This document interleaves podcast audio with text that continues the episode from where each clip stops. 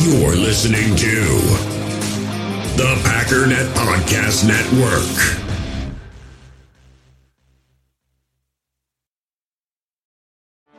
Get ready for the greatest roast of all time the Roast of Tom Brady, a Netflix live event happening May 5th. Hosted by Kevin Hart, the seven time world champion gets his cleats held to the fire by famous friends and frenemies on an unforgettable night where everything is fair game. Tune in on May 5th at 5 p.m. Pacific time for the Roast of Tom Brady, live only on Netflix. It's time to talk about the Green Bay Packers.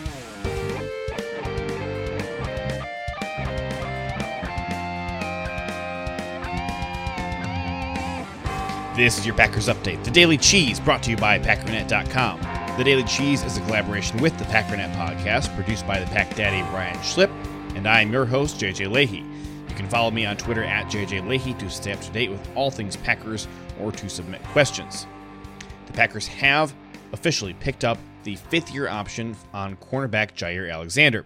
He is guaranteed to make $13.294 million in 2022.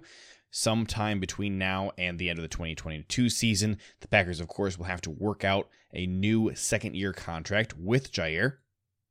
Over the cap values Jaire at $16.15 million per year, which means that the 13.294 they will have him for in 2022 is quite a steal. However, the cornerback market has been set significantly higher than that. Jalen Ramsey is set to count $23.2 million against the cap in that same year for the LA Rams.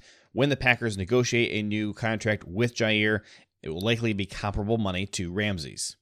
No doubt you are well aware that the Packers drafted cornerback Eric Stokes out of the University of Georgia last night at pick 29, standing at 6 foot 1, 194 pounds.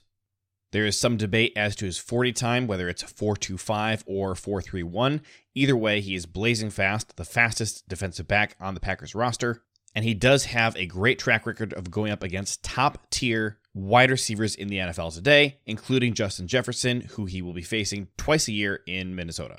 Stokes did not have any interceptions in his college career until the 2020 season when he racked up four interceptions, two of which went back for touchdowns. He was first team All SEC in 2020. He was second team the year before and considered to be one of the conference's most dependable cornerbacks last year outside of Alabama's Patrick Surtain. Kevin King and Chandon Sullivan are both on one year deals right now. It is entirely conceivable that both of those players could be back next year. However, drafting Stokes means that does not have to happen. The Packers could also elect to draft a second cornerback. Elijah Molden is an interior prospect who could pair nicely with Eric Stokes' outside skill set. Either way, Stokes probably starts the season behind Kevin King on the depth chart. Don't be surprised if he takes over halfway through the season.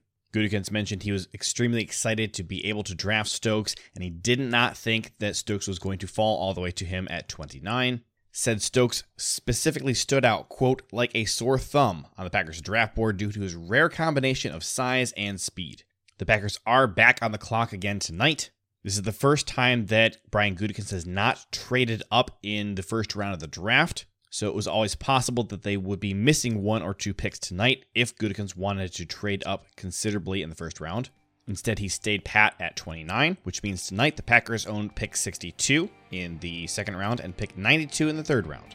The top positions expected to be targeted by the Packers include wide receiver, offensive tackle, possibly inside linebacker, or even another cornerback. For more in depth analysis and a look at Packers strategy, make sure you're subscribed to the Packernet podcast, hosted by the Pack Daddy Ryan Schlip. Keep up on all the Green Bay Packers news by going to packernet.com and join the Packernet Podcast Facebook group.